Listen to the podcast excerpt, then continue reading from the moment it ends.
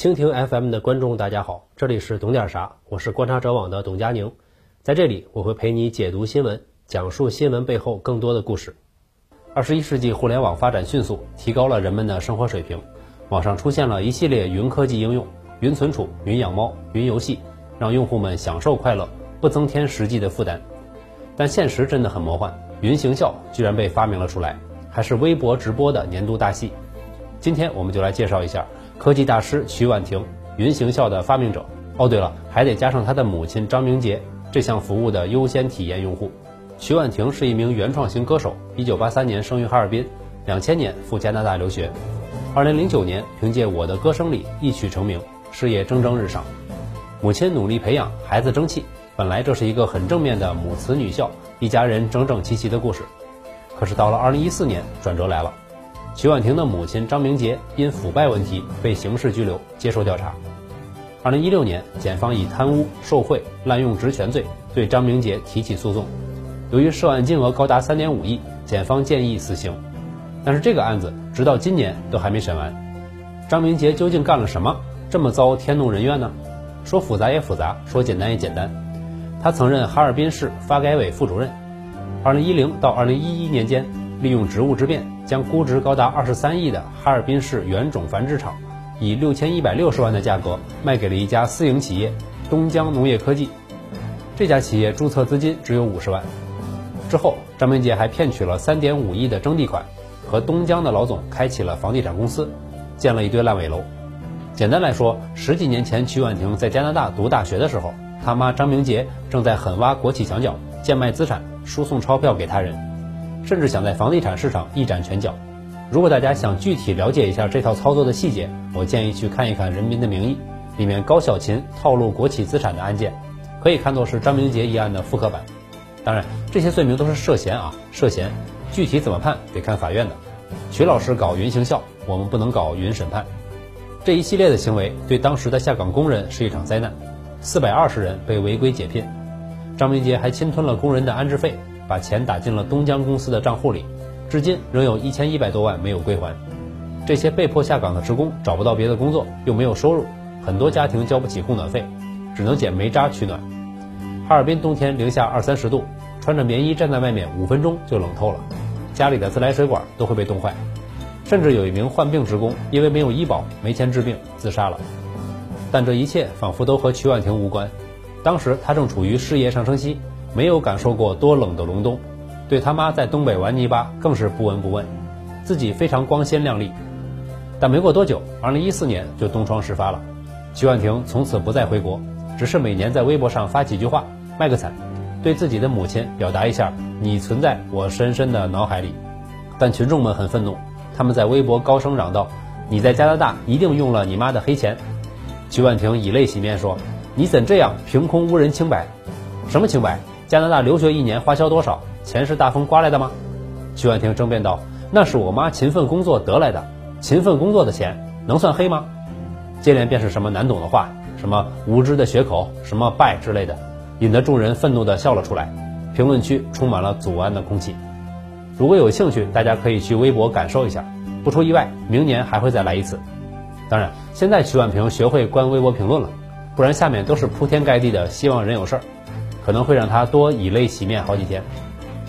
有人说，人家女儿在微博上哭一哭，怀念一下，怎么了呢？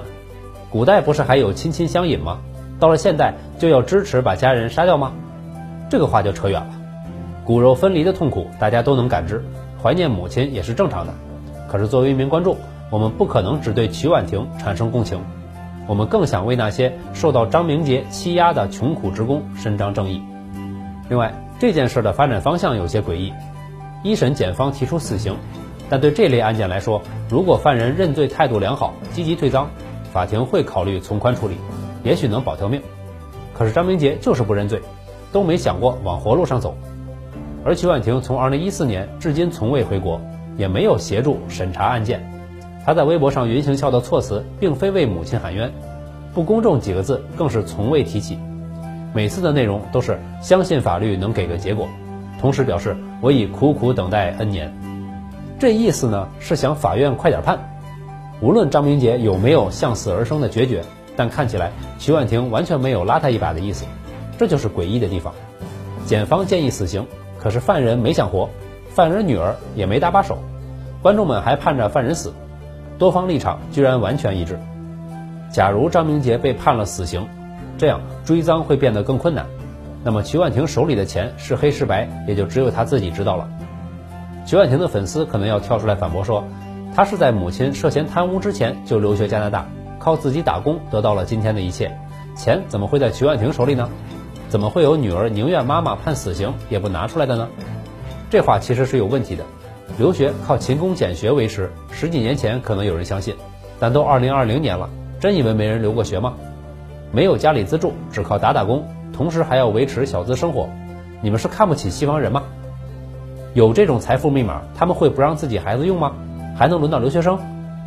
但实事求是地说，徐婉婷赴加拿大留学的期间是两千到二零零九年，张明杰搞腐败是二零一零年开始的。徐婉婷在国外并不是很有名，除了粉丝，加拿大人基本没听说过这个人。最多知道他和前温哥华市长罗品信处过男女朋友。二零一五年，张明杰庭审开始前，罗品信表示对此事关注，称希望他能得到公正的审判。不过，这两人二零一七年就分手了。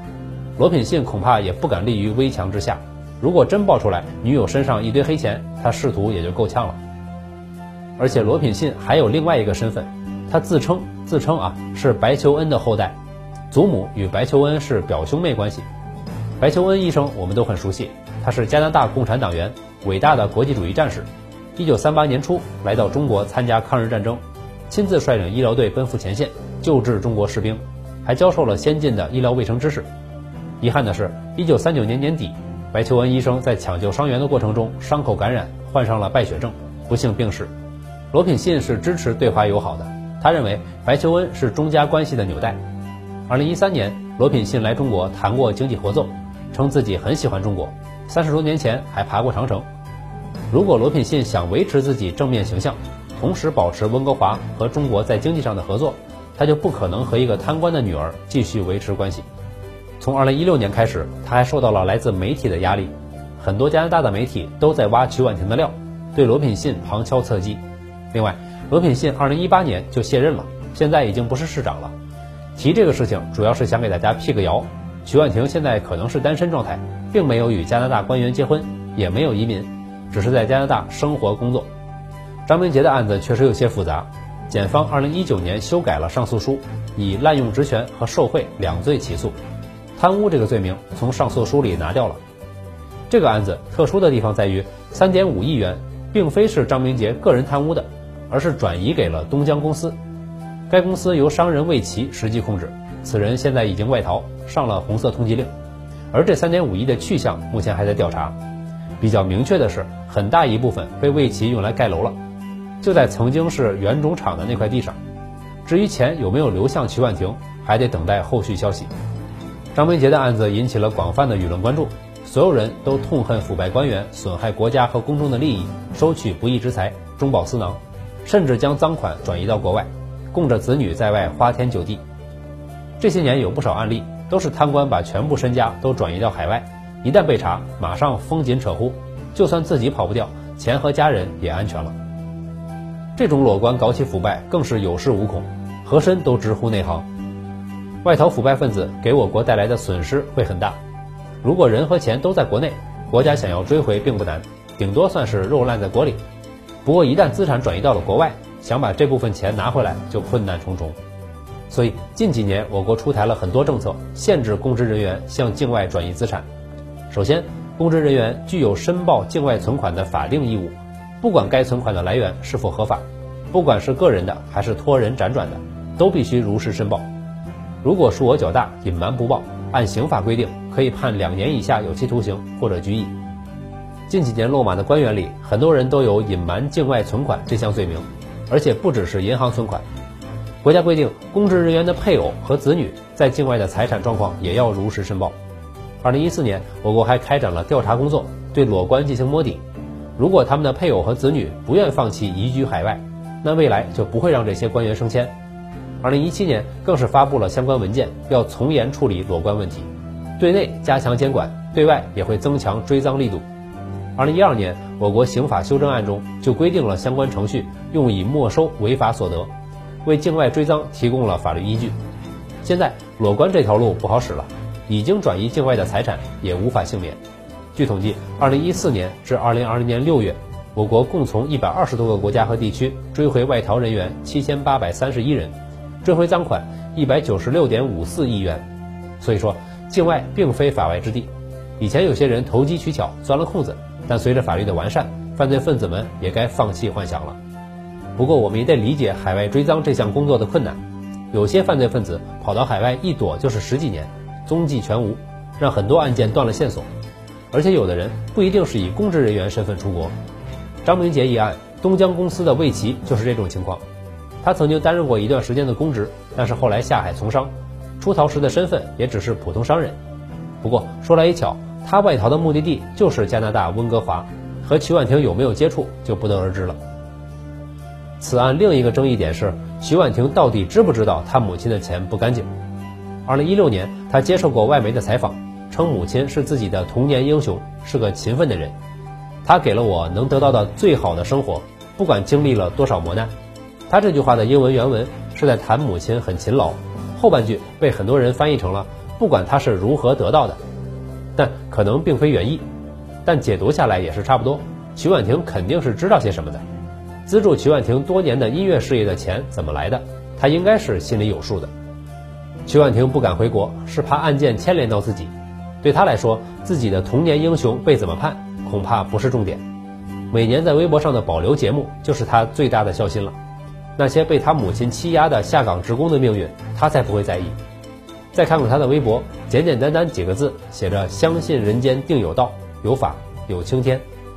我横竖睡不着，仔细看了半夜，发现几句话里就写着两个字：吃人。